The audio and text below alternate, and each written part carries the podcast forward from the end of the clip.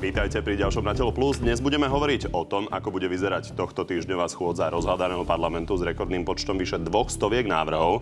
Či je možné, že prejdú tie, ktoré by nastali miliardy eur. A spýtame sa aj na to, či by Smerodina išla do vlády radšej so Smerom alebo s progresívnym Slovenskom. Našim hostom je totiž práve predseda tejto strany. Boris Kolár, dobrý deň. Ďakujem pekne, dobrý deň. Idete priamo z hlasovania z parlamentu. Aj. Tak postupne si to rozoberieme. Začneme vyslovene uh, bod po bode. A hneď sa budeme baviť o tej veľkej schôdzi s tými vyše 200 návrhmi, ale Smer teda ešte zvolal jednu mimoriadnú o potravinách a takto to v nedelu v natelo odôvodňoval jeho podpredseda Juraj Blanár. My sme problém zvolávali mimoriadne schôdze už od septembra roku 2021, kedy už sa ukazoval nárast cien enormný a ukázalo sa, že v rámci eurozóny máme dvojnásobný vyšší nárast cien ako v krajinách e, euro, eurozóny. Nemá pravdu v tom, že ste zanedbali tú tému? Popri energiách ste sa nezaoberali cenami potravín? No, my ako, ja, ja budem hovoriť za seba, nie za vládu, lebo mm, nie som členom vlády. Za nás e, pán predseda výboru Karahuta navrhoval rôzne riešenia, aj predkladal návrhy zákonov od zníženia DPH, od podporu e, rodiny, fariem a tak ďalej, e, zníženia ceny práce priamo v polnohospodárstve, aby sme vedeli znížiť cenu týchto potravín. Musím povedať jednu vec, že áno, toto bude veľmi dôležitá téma, a treba sa tomu venovať. My budeme mať teraz sobotu snem v Žiline a budeme mať programový snem a tam predstavíme hlavne naše priority, ale medzi absolútnou to prioritou bude riešenie, komplexné riešenie e, vysokých cien e, týchto potravín a akým spôsobom e, budeme ich navrhovať, akým spôsobom sa to dá uh, stlačiť dole a udržať to. Vy hovoríte, že nebudete hovoriť za vládu, na druhej strane mali ste koaličné rady, nad, nadnášali tam rôzne strany, rôzne témy a je pravda, že sa dalo nejakým spôsobom na to tlačiť. Či vám to proste smer neukradol ako tému? Nie, nie, tlačili sme to, ale bohužiaľ neprešlo to cestu vládu, aby, lebo riešili energetiku. V prvom rade bolo treba vyriešiť, aby e, ľudia neplatili vysokú cenu elektrickej energie, takže tomuto sa venovala naplné obratky vláda a toto im ubelo. Či ste teraz prakticky, ako by bude vyzerať vlastne tá schôdza. A vy ste to dvakrát teda neotvorili, teraz momentálne to bola, z toho druhého my sme, my sme hlasovali za otvorenie tejto schôdze. E, my sme boli takisto aj e, pri tom stole, kde boli prizvaní aj potravinári, aj obchodníci, aj, aj. Takže my sme boli za to, že viete, ja podporím akýkoľvek návrh ktorý vyústi alebo môže vyústiť k nejakému zlepšeniu terajšej situácie a potlačeniu cien e, potravín dole. Takže my budeme v tomto normálni. My sme strana, ktorá naozaj neutočíme na, od, od svojich partnerov, či koaličných alebo opozičných. Keď vieme, že toto môže pomôcť, tak nebudeme sa hádzať o zem, nebudeme robiť Poďme z toho politiku. Baviť, len aby sme vedeli, že ako to bude Ale... procesne vyzerať. Čiže dvakrát schôdza nebola otvorená, ano, zajtra ráno sa ide znova, ano. čiže pravdepodobne nebude otvorená. No, neviete, možno, že bude. To znamená, že dnes som si pozeral teraz hlasovanie, napríklad pán Blanár nezahlasoval za otvorenie vlastnej schôdze. To znamená, že sa pomýlil, lebo mm, je pravda, že to zariadenie nám dosť hapruje a bude sa teraz v lete meniť konečne po nejakých 20 rokoch. To znamená, že naozaj e, si myslím, že môže tá schôdza byť aj otvorená. Tak poďme si v krátkosti rozobrať vlastne, čo Smer navrhuje, no. lebo teda Smer hovorí, že treba zastrpovať marže e, podnikateľom, čiže inými slovami to, čo oni nejakým spôsobom si berú ako zisk e, medzi tým, tým, čo nakúpia tie potraviny a potom ich predávajú nám. A vy hovoríte, že je to dobré riešenie? Pozrite sa. Uh, o tom sa treba baviť a treba to rozobrať do drobných. Vysvetlím prečo. Mám trošku iný na to názor. Áno, je pravdou, že v západnej Európe bežne tie e, veľké reťazce majú okolo 2-3% maržu ziskovosti na predaji potravín. U nás je to 8%. To znamená, že naozaj u nás je to také až obohacovanie sa voči tej západnej Európe e, na našich ľuďoch. To je prvá vec. Druhá vec. Ak to urobíme zle a necitlivo, a nie komplexne, tak sa môže stať to, čo sa stalo napríklad v Maďarsku. Že síce niečo sa zastropuje, ale potom ten tovar tam nie je. Lebo nikto vás, ne, nemôžete tie zahraničné reťazce alebo zahraničných dodávateľov ich nútiť do, dodať lacný tovar, ktorý e, vlastne vy nakúpite príklad, neviem, poviem, nejaký dodávateľ kúpi maslo za, e, ja neviem, euro a bude ho nútený, e, chcel ho predávať za euro 60 a bude ho štát nútiť ho predávať za 50 centov. No, tak to nikto neurobí, nikto to sem nedoveze. To sa stalo napríklad s benzínom. Mali ho zastropovaný, ale nemali ho. To znamená, že chodili k nám kupovať ten drahý benzín. Aký to má význam? E, ja len, aby všetci pochopili, tak vlastne e, veľmi zjednodušene príklad, niečo stojí 10 eur a Smer e, hovorí, že obchodník má na tom zarobiť, vymýšľam si, povedzme len 2 eurá a nie 3. Čiže to, to je podstata toho má, návrhu a oni za... tvrdia, no? že to nie je to isté, čo v Maďarsku. Richard Sulík hovorí, že je to to isté, čo v Maďarsku a navyše, že sa to dá pomerne jednoducho, alebo minimálne teda dá sa to obísť. Ako náhle začnete stanovovať maximálne marže, alebo prirážky, tak sa stane to, že oni to budú nakupovať od, nejaký, od nejakých medzičlánkov. Že Lidl už to nebude kúpať priamo od výrobcov, ale zriadi nejakú firmu Lidl nákup, SRO, táto bude kupovať a, budú to, a potom to bude kupovať ten Lidl. A ešte keď tá firma bude v zahraničí sedieť, tak je to už definitívne neskontrolovateľné. E, principiálne má pravdu. Môžem povedať, že toto sa napríklad stalo aj v Polsku, že oni znížili cenu DPH na tie potraviny a myslíte, že klesli ceny? Potraviny neklesli, lebo si tu akorát tú e, nižšiu DPH nechali obchodné reťazce a obchodníci. To znamená, že naozaj tu treba nejaký určitý komplex viacerých riešení, tak, aby sa to nedalo obchádzať, aby to proste vyústilo k tomu, aby tie ceny potravín klesli. Ale my také riešenie budeme mať a predstavíme v našom programovom Predstavíte, e, ale ešte predtým sa možno bude rozhodovať o tom smerackom návrhu. Je otázne, či tá schôdza teda bude no, pre otvorená, zajtra, ale zajtra pokiaľ, pokiaľ by teda otvorená bola a hlasovalo by sa o tom, budete proti? E, myslím, že by sme tam dávali nejaké pozmeňovaky a by sme to asi chceli upraviť. Nie, nesúhlasíme absolútne v tejto forme. Za otvorenie schôdze sme, poďme diskutovať a poďme to upraviť. Dobre, tak poďme na tú riadnu schôdzu. Ano. Naozaj 200 návrhov, 200 bodov, teda vyše 200 bodov. Vy ste už spomínali, že vlastne poslanci pred voľbami vlastne prídu s čímkoľvek, ano. aby sa nejakým spôsobom zvý, zviditeľnili. Máte nejaký osobný rebríček najväčších ne, nezmyslov, ktoré sú medzi tými 200 ja, návrhmi? Ja e, nebudem dehonestovať kolegov, lebo stále hovorím, že sme normálna politická strana, ktorá neuráža. To nech si každý z voličov zhodnotí, čo je e, nenormálny e, návrh, alebo čo je až e, totálny populizmus, alebo čo je až ustrelené niekde vo vesmíre. To znamená, že ja nebudem si robiť rebríčky a nebudem to na dehonestovať opozíciu alebo koalíciu s tým. Každý nech si urobí svoj vlastný názor. Samozrejme, Dobre. je tam kopec Ale... tých návrhov, ktoré môžu rozvrátiť verejné financie a keby sme ich schválili, tak e, sa môže stať, že nebudú dôchodky o rok. Jedna vec je, že nebudete hovoriť, čo je ustrelené do vesmíru, ale druhá vec je, že vy ste predseda parlamentu, takže to budete musieť nejakým spôsobom zmanéžovať.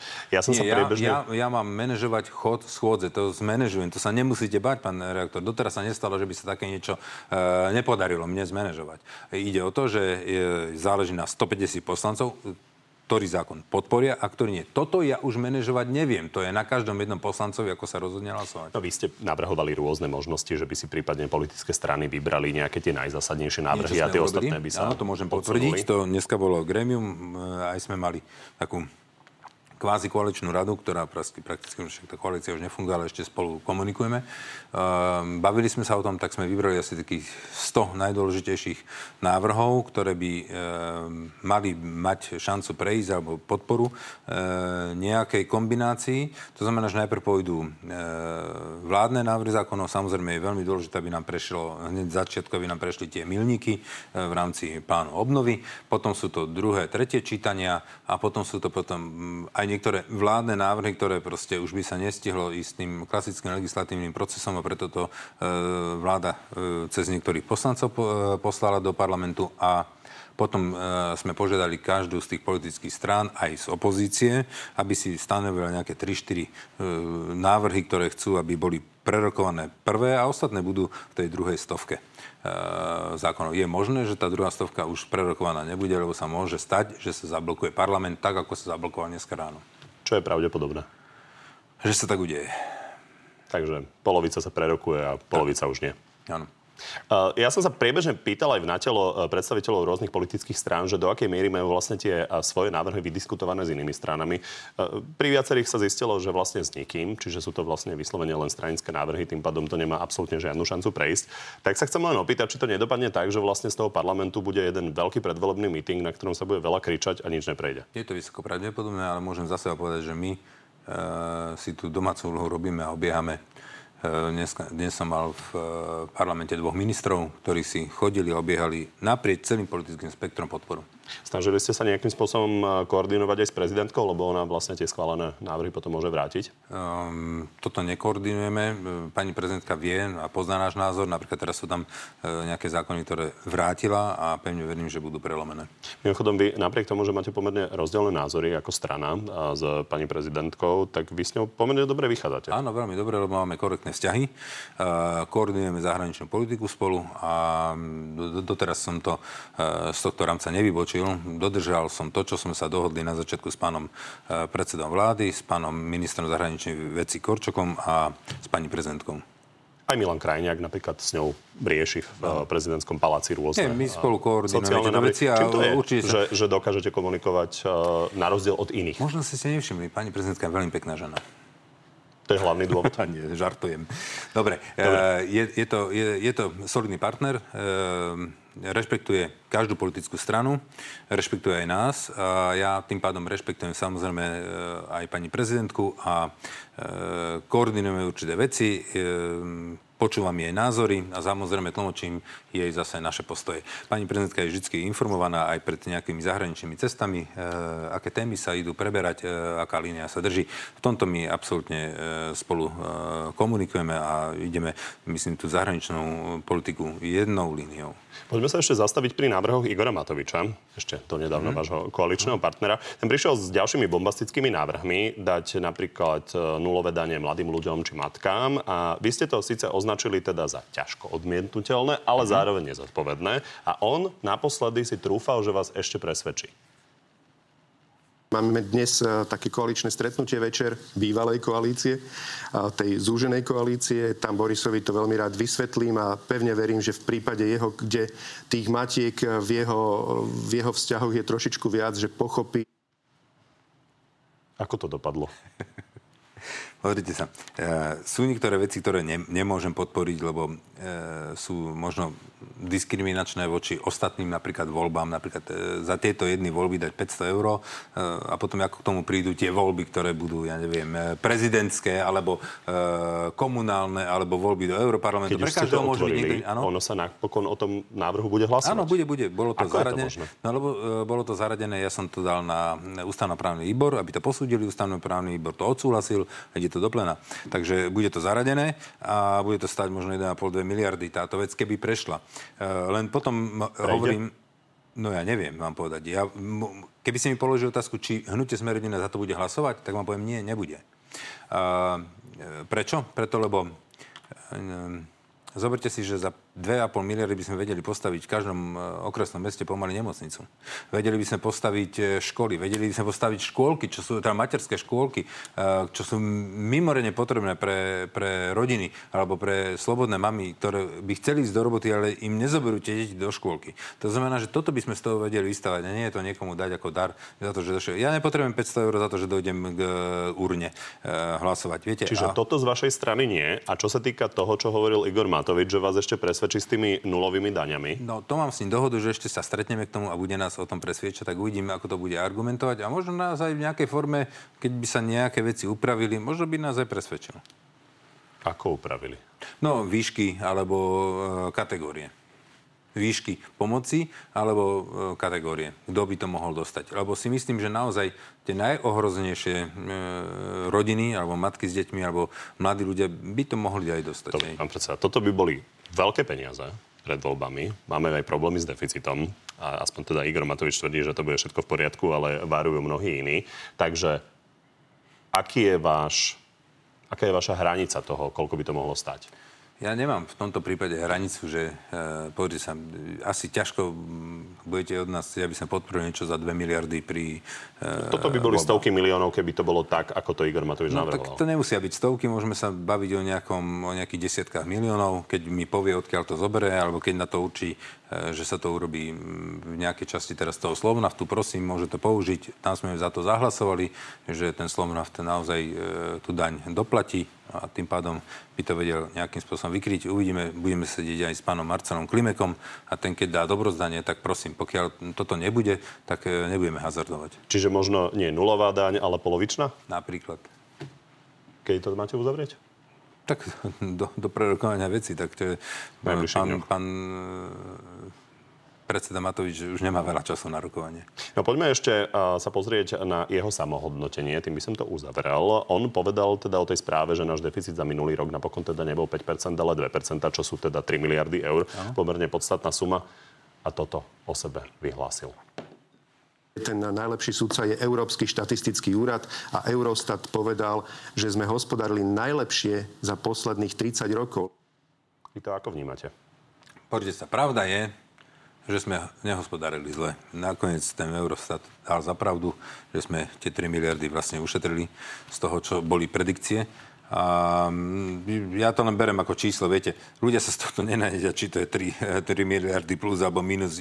Ľudí záleží, teda zaujíma hlavne to, akým spôsobom im potreb, pomôžeme pri cenách e, elektrickej energii, e, plynu, tepla, ako im pomôžeme pri tých potravinách. Toto ľudí zaujíma a my sa budeme hlavne na toto fokusovať a nie na to, že čo povie Eurostat. Ja tomu rozumiem, len čo povie Eurostat je dosť podstatné z hľadiska toho, ako Počuli vyzerá si. vývoj našich verejných financí do budúcnosti a či je to udržateľné. Zatiaľ to dopadlo dobre. Uh, zatiaľ ano. hovoria iní politici, že je tam problém v tom, že teraz nám veľmi pomohla vysoká inflácia. To len aby ľudia si vedeli predstaviť. Zatiaľ, čo po, povedzme v januári stalo niečo 12 eur a štát si z toho tým pádom 2 eurá ukrojil na DPH, tak ak by to zdraželo dvojnásobne a stalo to 24, tak, tak sú to 4. Čiže takto sme no. sa dostali k 1,5 miliarde ano. do rozpočtu. Toto sa už podľa ekonomov nezopakuje, lebo tá inflácia ide klesať.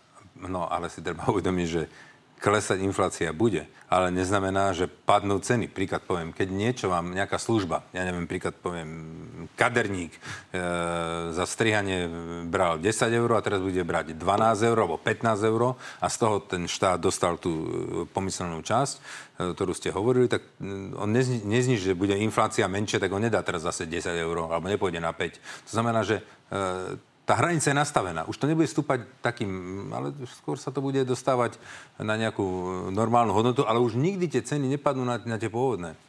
Richard Sulík napríklad pádom, varuje, že naozaj toto nás dobehne tento rok, v tomto roku a v tomto ročnom defi- deficite uh, rozpočtu. Vy teda to tak nevidíte a myslíte si, že najbližšia vláda nebude musieť výrazne škrtať?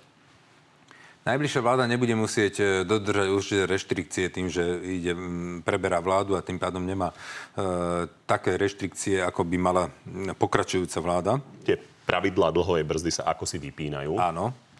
E, tak bude záležať od novej vlády, ako to nastaví. E, môže ísť systémom, že utiahne absolútne opasky, ale potom sa nie to vymstí ako pri vláde pána Zurindu, že naozaj urobil tie kroky, ktoré naštartovali ekonomiku, posunuli nás dopredu, ale jeho to absolútne zarezalo.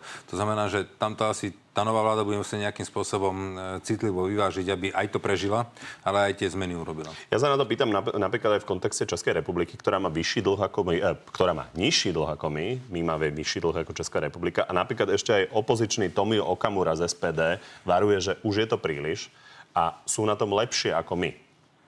Vy sa neobávate výšky toho dlhu, ktorý je takmer 60%? No, tak e, spýtajte sa Francúzov, ktorí sú cez 100%, Talianov, ktorí sú cez 100%, tam sa nikto neobáva. Ja sa toho, tohto určite neobávam. Obávam sa toho, keby sa to míňalo na e, nejaké veci, ktoré proste sú e, nie m, strategického významu. Samozrejme, poďme to investovať tie peniaze alebo ten dlh do, do e, výskumu, vedy, školstva. Poďme to do inovácií investovať. Potom mi to neprekáže, že ten dlh stupne. Možno aj na 70%. To mi potom neprekáža. Ale pokiaľ to mám prejesť za to, že niekoho len tak rozdám, že dojdi a e, dám ti, no tak to asi by mi už vadilo, lebo to nás neposunie dopredu. Poďme sa zastaviť ešte pri jednej téme toho programu, tej aktuálnej schôdze, a to je paragraf 363 a 4 poslanecké návrhy ano. s týmto súvisia a chcú ho zmeniť. Za ľudí Olano a SAS každý svojím spôsobom teda okresať a Tarabovci, ktorí idú kandidovať na kandidátke SNS, tí ho mhm. chcú naopak posilniť. Poďme sa na to pozrieť.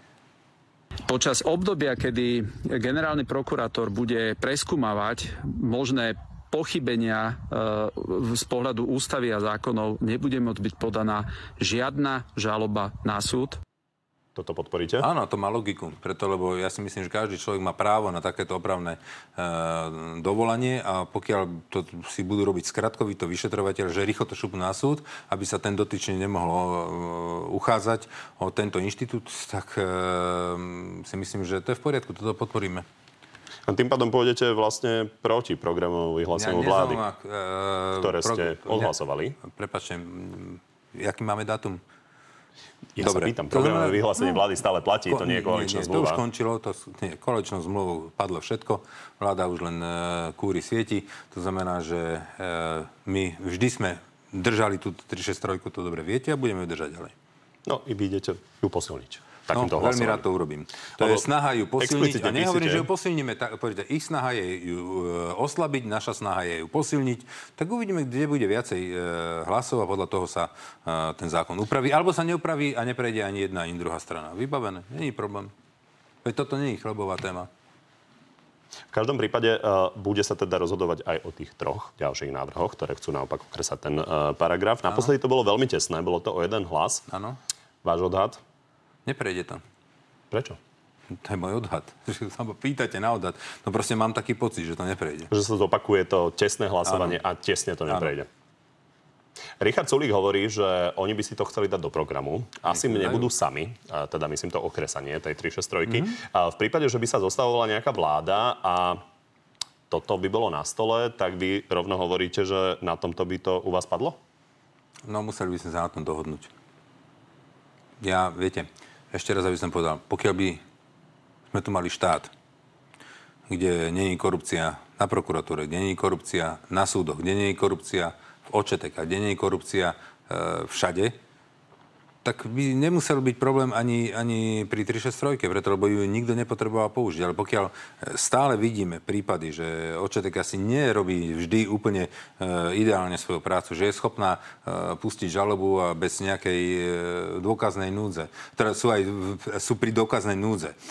Sú ochotní čokoľvek spraviť a potom im to vráti najvyšší súd, zastaví to, odmietnete, odmietne ten, ten, tú žalobu, alebo najvyšší súd to odmietne, alebo ústavný súd, alebo dokonca Štrásburg Štrasburg to potvrdí, no tak dovtedy, keď nemáme tu na 100% istotu, že tie očetek si konajú dobre svoju robotu, tak e, musí to byť aj takýto opravný prostriedok. Tam len za tú protistranu hovorím, že Daniel Lipšic zase tvrdí, že majú veľmi vys- vysokú úspešnosť, čo sa týka úspešnosti e, podaných obžalob, ale e, ja sa chcem opýtať na to, čo ste povedali. Akú korupciu ste mysleli?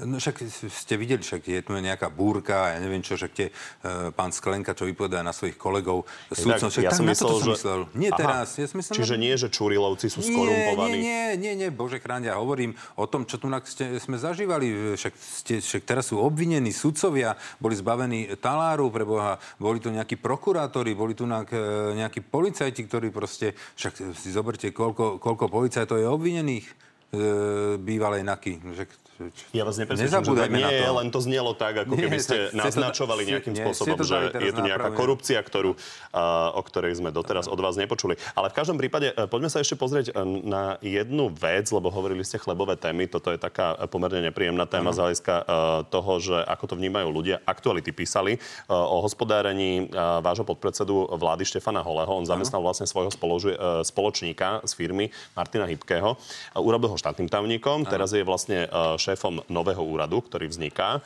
A okrem toho, že dal tento pán Hybky zarobiť svojmu známemu e, zo Singapuru, na inú vec chcem opýtať. Uh, explicitne máme dané, že 50 tisíc je limit na BMWčko pre štátneho tajomníka. Ak to nie je hybrid alebo nejaké elektroauto. Takže jemu kúpili auto za 90 tisíc, teraz na ten nový úrad prešiel zase za 80 tisíc. Nie je to v rozpore so zákonom, lebo potom sú tam tie iné limity. Potom, čo, Príde vám to adekvátne, aby no, mal štátny tajomník 90 tisícové no, auto? Uh, takto. Je, toto ja absolútne som neriešil, ani neriešim. Je to samostatný úrad uh, a on si dal toto auto obstarať na ministerstve vnútra. Keby to proste bol porušenie zákona alebo nechceli mu to obstarať, tak mu to neobstarajú. Čo ja sa mám k tomu čo vyjadrovať. Proste keď e, nebol porušený zákon, tak ja osobne si myslím, že je to hlúposť ja osobne by som si tak... Ja jazdím na starom transportéri. Ja som predseda parlamentu. Som druhý najvyšší ústavný činiteľ a jazdím na starom transportéri. Volkswagen transportéri má 200 tisíc nabehaných. Ja si na týchto blbostiach nepotrpím. Čiže keby ste sa mňa pýtali, keby som bol štátny tajomník na Bavoráku, nebudem jazdiť. Ale toto obstaralo ministerstvo vnútra. Pýtajte sa ich, prečo mu to obstarali. Hotovo. Nič viac k tomu nepoviem. Či by ste pánovi Holemu nechceli poradiť, že... To nemá pán Holý, to má pán uh, Ľudia, Hybky. ktorých priviedol takto pán do štátnej Hybky. správy. Pán Hybky. A okrem toho, viete By čo, si možno všetci sa bavíme také drahé auta kupovať. sa bavíme o elektromobilite. Aj pani prezidentka si kúpila elektromobil, najnovší Bavorák, tam má e, elektrický, to proste tiež stál strašne veľa peniazí a nikto sa nejde zblázniť. A tu proste e, je veľký problém elektromobil. Pán predseda, ja sa nejde zblázniť. Tak, ja sa len pýtam, prezidentka a štátny tajomník alebo šéf úradu, ktorý málo kto vie, že vôbec existuje, je asi možno trošku, trošku rozdiel. Dobre. Dobre, čiže uh, poďme ešte uh, k vašim nominantom. Uh, ak by ste mali možnosť znova nominovať šéfa SIS, bol by to znova Vladimír Pčolinský? Áno. A ešte sa chcem opýtať, uh, vy ste sa stretli s Jaroslavom Haščákom v septembri 2020, ovtedy tvrdil, že kvôli knižke. Stretli ste sa odvtedy? Určite sme sa niekde ešte stretli. Už vám neviem povedať kde, ale, ale eš, niekde, niekde sme sa ešte stretli a myslím si, že E, tá knižka bola veľmi nešťastná, lebo však dobre, ja som to vtedy jasne odkomunikoval, e, aký tam bol medzi nami spor e, a myslím si, že z toho, ako píšu jeho noviny voči nám, akým spôsobom sa venujú našim témam, akým spôsobom sa venujú napríklad Barbore Richterovej, tak je z toho vidieť, že my máme s pánom Haščákom nie zrovna priamo najlepšie vzťahy. To je celé, čo by som k tomu A k- čiže raz ste sa stretli ešte? Uh, áno, hej. A kvôli článkom? Aj. Hej. A Ešte nejaké iné téme? No, uh, nie, však to, to bola len taká, taká debata. A toto budete ma, toto sa naďalej. A ja nemám problém sa stretnúť s akýmkoľvek zamestnávateľom. Ja budem veľmi rád s pánom Haščákom rokovať o boroch. Veľmi rád. Budem s nimi rád rokovať o nemocnici v Rimavskej sobote. Veľmi rád. Prečo treba s ním rokovať o No, preto, no tak lebo uh, Boris, nemocnica, ktorá je teraz postavená a ja osobne som presvedčený, že žiadne rastochy nebudú. Lebo to, to je nezmysel. Keď si niekto myslí, že toto postaví, tak akože, pozrite, ja vychádzam z podnikateľskej sféry a viem, čo kto je schopný uh, spraviť. Bežne na západe sa robí, stavia nemocnica 10 rokov. Takí Holandiania vedia postaviť za 10 rokov. Penta to stihla za 8 alebo proste to sú e, technokrati, motorové myši e, v rámci týchto vecí. A vedia si hajrovať, kúpiť e, najlepších odborníkov a nemusia sa e, zastavovať rôznymi verejnými obstarávaniami. Urobia súťaž, najlepšia ponuka a ide sa. E, a nemusia sa zdržiavať tromi, štyrmi rokmi e, odvolávačiek. No, oni to dokázali 8 rokov. Štát to nedokázal pomaly ani zbúrať tie rastochy. Keď si niekto myslí, že tu na nejaké rastochy budú stáť, bude stáť za 5 rokov, za 10, je na omyle. A každý, kto to tvrdí, tak je luhár. To znamená, že z môjho pohľadu, aj keď akože ja nie som na, fanúšik Penty, v žiadnom prípade, ale tá nemocnica stojí, ja by som ju, ja by som, ja by som ju bez problémov kúpil a spravil tam univerzitnú nemocnicu. To je ale môj osobný názor. E, nemám na to dosah, preto, lebo nemáme ani ministerstvo zdravotníctva, ani som to nepresadzoval. Ďalej, e, nemocnica... Ale chceli by ste to presadzovať v ďalšej vláde? Nie, tak mne to je jedno, či to bude e, Rásochy, alebo to bude nejaká univerzita, nemocnica, ako to dneska som podpísal pani, e, pani Cigánikovej, poslankyne Cigánikovej. Áno, nová vláda by mala e, vytvoriť jednu e, vážnu e, univerzitu, nemocnicu a nie rozhádzanú po celej Bratislave. Lebo skutočne tie kramáre už sú dávno, dávno za Zenitom. No a čo sa týka napríklad tá, tá Rímavská sobota, tak e, si zoberte, že to máte len dve siete, e, ktoré e, prevádzkujú tieto nemocnice a to myslím, e, jedna je nejaká českého podnikateľa, tuším. Áno, a druhá je Svet zdravia, je to, je to Pentan. Tak e, čo mám robiť? Tak majú tam tú nemocnicu a budem rád, keď postavia novú. A kľudne s ním budem sedieť a rokovať. Nemám problém. Dobre. Tak poďme si ešte pripomenúť aktuálny prieskum preferencií z nedele. A ten e, ukázal, že tesne prvý je stále smer s necelými 18%, nasleduje hlas so 17%, progresívne Slovensko má 13, republika necelých 10, smerodina 6, podobne ako KDH. No a tesne nad 5% hranicou sú ešte Olano a doslova ochlp SAS a napríklad Hegerovi demokrati tým majú len 3,5%, ešte SNS má viac ako Hegerovi demokrati. Vy ako čítate ten prieskum hľadiska pohybov toho, čo sa deje? Pozrite sa, ja viem jednu vec, že tak ako to tu vidíme na tej tabuli, tak nebudú vyzerať výsledky e, volieb to sa môžete na to 100% spolahnuť. E, videli sme iné prekvapenia pred pol rokom Igor Matovič e, pred voľbami 2020 mal 5,6%. V decembri, a... v decembri pred voľbami naozaj nikto netušil, no, že Igor Matovič, myslím, že ani Igor Matovič netušil, že môže no. vyhrať voľby. Takže vidíte, takže Podobne kľudne, to, môže, Čaputová, kľudne to môže byť PSK, kľudne to môže byť hlas, smer, môže hoci kto vystreliť, takže... Uh... Pýtam sa skôr na trendy. Áno? Podľa vás bude pokračovať to, že smer bude predbiehať hlas, alebo sa to už zastavilo? Ja si myslím, že oni budú veľmi vyrovnaní uh, a že budú veľmi vyrovnaní, ale môže sa stať, na záver, tesne, možno dva týždne, tri týždne, mesiac pred e, voľbami, že niektorá strana, ja hovorím, že to bude smer, a niektorá strana chytí ten, ten taký ten fen, taký ten vír, ktorý to proste budú vysávať zo všetkých strán politických. Podobne ako Igor Matovič. Podobne ako Igor Matovič, áno. Pozrite sa, ja môžem zase vám toľko povedať, že e, my sa snažíme robiť tú politiku normálne. Máme tu na, aktuálne v tejto, tom, týchto prieskumoch 6,1. Predtým sme mali pred e, dvomi týždňami niekde 8,8 e, alebo 9 e, Budeme všetko robiť preto, aby sme presvedčili našim programom. U nás vedia, majú voliči naši istotu v tom, že keď im raz niečo slúbim, tak vedia, že tie 4 roky urobím všetko preto, aby som to dodržal. A môžem povedať, že sme jediná politická strana, ktorá prakticky celý svoj program predvolebný splnila. Aj za týchto ťažkých okolností e, mali sme veľmi ťažkých koaličných partnerov. Ako sa pozeráte na tie debaty o spájaní alebo skôr nespájanie sa? Ja si myslím, že že e, je to, ja rešpektujem každú politickú stranu, ktorá sa rozhodne sa spájať, ale rozhodne, rozhodne rešpektujem aj KDH, e, ktorá odmietlo sa spájať napríklad s s demokratmi zatiaľ, lebo keď si zoberte, tých demokrati, oni sa volajú demokrati, ale principálne sú to progresívci, liberáli, e, zástancovia LGBT, e, Sobášov, ja neviem, tak adopcí detí. majú e, pána Hegera, ktorý je charizmatický kresťan. No ten je, ale bohužiaľ celá tá ostat, ten zvyšok e, tej strany, však tam Miroslav Kolár, ktorý nesúhlasil ani, ani keď bol v parlamente, ani nepodpísal koaličnú zmluvu, čiže akože myslieť si, nie, nie, myslieť si, že toto, keď sa má spojiť, že to je nespojiteľné. Jak to tam ten kresťanský volič e, uskáče? To znamená, že ne, netlačme ich e, dokopy, alebo nevyčítajme KDH, že sa nechce stret, e, spojiť s demokratmi. Veď to je normálne, že sa nechcú. Čiže ja by som to nechal na tie politické strany, nech sa rozhodnú, ako chcú. Čiže tí, ktorí sa spájajú, fajn, tlieskajme im, ktorí si chcú svojbytne ísť svoju politiku a nechcú sa nechať ovplyvňovať e, úplne inou agendou, tak e, to je ich plné právo. Ja to po, rešpektujem. Poďme k vám v tom kontexte SNS a jej 4%. Andrej Danko vám je vlastne do istej miery konkurenciou a ste sa možno preťahovali na niektoré témy a napokon zakotvil aj pán Hrnko ako poradca u vás, to bol bývalý podpredseda SNS. A v čom, sami, e, v čom sme konkurenti zo Sanosa? Témach nie? Nie, absolútne. Ja nevidím jednu tému, ktorú by sme... S my... Maticou ste sa napríklad Ale Matica je pochopiteľne, to by mal, tu preboha, že Matica, Matica Ale by mala byť... prekryv ma, asi máte ma, voličky, Matica nie? by mala byť... Nie, nemáme. Nemáte? Nie.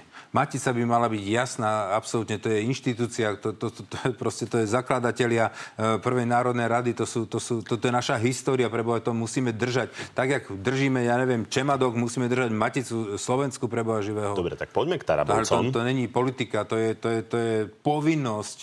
Poďme k Tarabovcom, lebo o tých ste prejavovali istý záujem. Nakoniec e, skončili u pána Danka. Nie je to to, čo mu nakoniec pomôže a vám to uškodí? Mne to nemá prečo uškodiť, preto lebo e, my by sme boli ochotní ich zachrániť úzovka, lebo že strana život sama o sebe by sa nikdy nedostala do parlamentu. To znamená, že my by sme boli ochotní zobrať na kandidátku, my nemáme problém s ich programom a ale tým, že proste po, hlasovali za povalenie vlády, no ako ja by som to mojim voličom vysvetlil, no tak e, tu hlasovali za povalenie vlády, padli ministri a e, vy teraz im otvárate dvere. To znamená, že pán e, predseda Taraba našiel e, možnosť e, sa spojiť s e, Dankom. A ja to rešpektujem, plne to rešpektujem. Oni keď si ako vedia zladiť svoje programy, e, absolútne to rešpektujem. A možno, že to pánovi Dankovi dostane a pomôže sa dostať do parlamentu, ale ja nežiarlim na žiadneho ďalšieho e, politického oponenta alebo konkurenciu, veď prebože, to nie sú moji nepriatelia, to sú, to sú proste v závode, v nejakom preteku, proste to ďalší pretekár, ale ja predsa nebudem im zväzovať šnúrky, rezať tretry, alebo neviem čo, alebo podky na nich počas behu tu žiadnom Čo vaše posily? Prídu nejaké doteraz nevidené? Nie, my nejdeme týmto spôsobom, ale musím povedať, že určite nás uh, na našu kandidátku obohatia niektorí primátori, uh, lebo sme presvedčení, že treba... Kto napríklad? Ešte to nebudem hovoriť, ale veľmi... Dobre, tak toto nechcete povedať, tak poďme na Williama budú to, Budú, budú to... Uh, nie, s pánom Karasom sme doteraz nerokovali. Neponúkli ste mu nič, nie, lebo KDH nie. zdá sa, že má o neho záujem nie, a ono mu ponúklo. Možno si, tak možno si ho, musíte sa spýtať KDH pána Karasa. Či vám nevadí, nie, že nie, ja som s pánom vás Karasom, možno KDH predbehne? Ja som s pánom Karasom doteraz uh, sa na túto tému nebavil. Ne, neviem, či si spomínate, keď ste to boli naposledy na čele, nápad, tak ste mi povedali, že dobrý nápad. Áno, a ešte som to neurobil. Nestihli ste. Nestihli, možno ma predbehlo KDH, ale nie, s pánom Karasom by som nemal žiadny problém. No, tak uh, uzavrime uh, ešte teda váš postoj k Smeru. To je posledná vec, na ktorú sa chcem opýtať, lebo Milan Krajniak v Natelo povedal, že Smerodina možno vylúči vládu s ním ešte pred voľbami. Potom som sa vás na to pýtal. Vy ste povedali následne, že podľa vás nevylúči. Medzi tým zase povedal Peter Pčolinský, váš ďalší podpredseda, že Smer dnes nesplňa vaše požiadavky na vládnutie. Uzavrime to, ja to poviem ešte raz, aby to bolo jasné a aby sme sa museli s tom motať. Máme tri ja nechcem explicitne jedného druhého. My máme tri tie body že náš koaličný partner vstúpime do koalície s takými ľuďmi, ktoré, s takými partnermi, uh, s takými politickými stranami, ktorí budú ochotní zapracovať náš program do PVV, programu vyhlásenia vlády.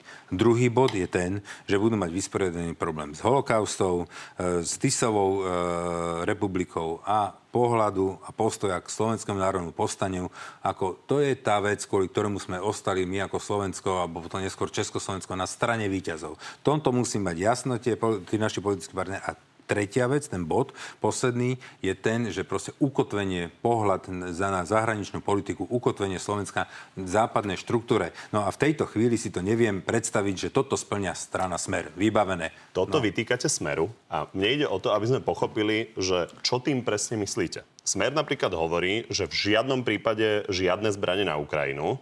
Takže My toto... hovoríme áno, zbranie na Ukrajinu, áno, humanitárna pomoc, áno. Ďalej? Takže keď oni povedia, že už žiadne, žiadny náboj, čo sa teraz ide vyrábať e, v Dubnici, tak tam nesmie smerovať, tak vy s nimi hovoríme, nejdete do vlády? Nie, my hovoríme, že áno, ale to, to je viacej, však tá orientácia.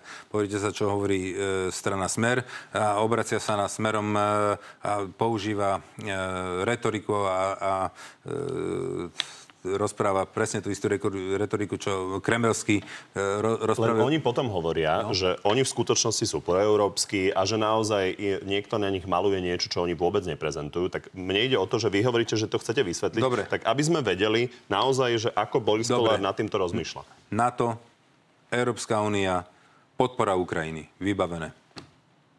A jasne, pomenované Rusko je agresor. Vybavené. Odstrinúť sa od zdrojov, eh, energetických zdrojov z Ruska. Vybavené. Stačí? Pokiaľ toto smer neurobí, tak, tak s nimi vládnu nebudete. Áno. A keď si to budú, keď toto budú vedieť e, jasne vysvetliť a budú na tej správnej strane, ja nemám problém s nikým.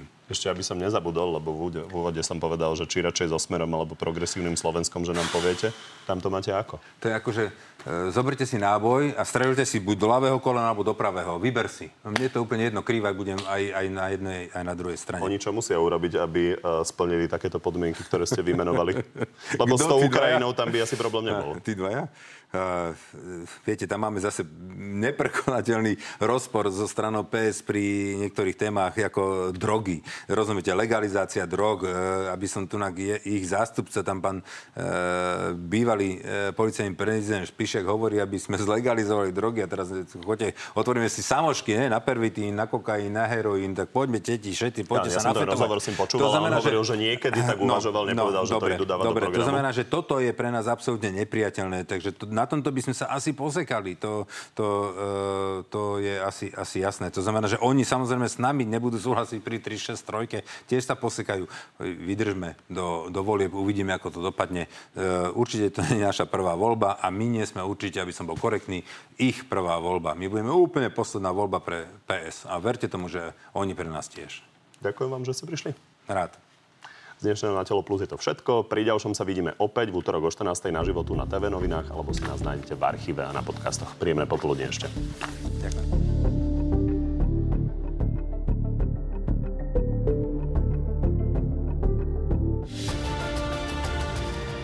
Takže poďme na divácké otázky. Začnem Annou. Kedy budeme mať nemecké platy a dôchodky? Slovensko vôbec sa toho dočka, lebo za 30-20 rokov v EÚ, čo sa týka platov a dôchodkov, vláda neurobila nič. 300-eurový dôchodok v dnešnej predrahej dobe je veľmi, veľmi málo.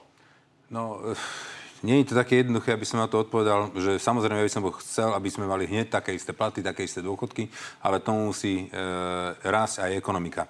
Keby e, vláda prijala, ja neviem, minimálna mzda by bola 1000 eur, tak by nám pokrachovali tie podniky a už by nebola žiadna minimálna mzda alebo žiadny vôbec žiadna plát, pláca, preto lebo tie podniky by skrachovali. To znamená, že ono to môže stúpať e, jedine krok po kroku a, a v súlade s nejakou, nejakými váhami. Takže nie je to také jednoduché.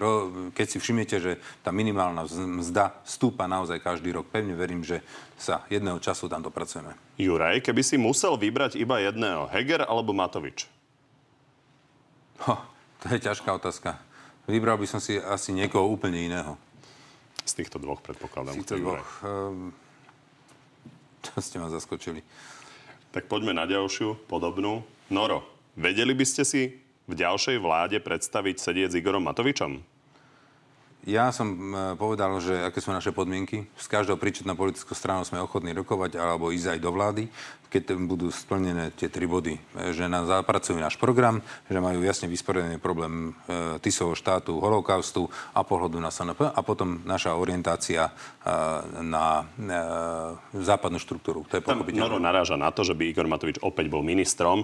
To vám je jedno. Kto si Nie, koho nominuje, toho tam má. Ja rešpektujem politické e, strany, ktoré, kto si koho nominuje, toho tam má. Daniel, ako hodnotí Žilinku? Ja? Ja pozitívne. Ja si myslím, že to vyvažuje e, spravodlivosť. Peter, nemyslíte si, že pani Richterová je niekým platená za účelom vašej diskreditácie pred voľbami?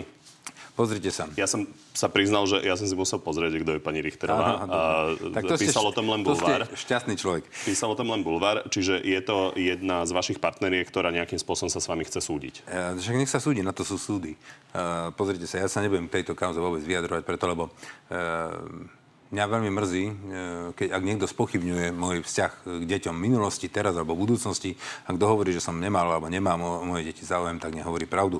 A musím povedať ešte jednu vec, že je, a teraz to nie len, netýka sa len mňa, ale to sa týka všetkých ľudí. E, keď dospelí majú nejaký spor a ťahajú do toho deti a berú si ich za rukojmníkov, lebo na konci dňa vždy na to doplatia len tie deti. Takže ja sa nebudem určite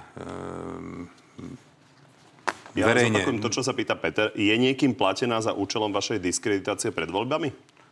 Ešte raz poviem, nebudem sa k týmto veciam vyjadrovať. Ladis... Doteraz som to neurobil, nebudem to robiť ani teraz. Ladislav, ako môže mať konzervatívny politik 13 detí s 11 ženami? Nie je to skôr liberálne? Ja som uh, v mojom živote liberál.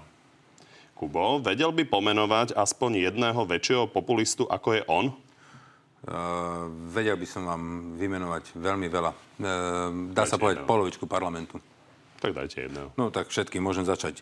Ficom, Pelegrinim, e, Matovičom, Hegerom, e, Sulíkom, všetci. Heger, Heger je väčší populista ako vy? Nie, všetci sú. Rovnako využívajú tento, tento e, systém e, populistických e, vyjadrení, prípadne nejakých e, návrhov, zákonov. E, politici to bežne robia. Ďakujem.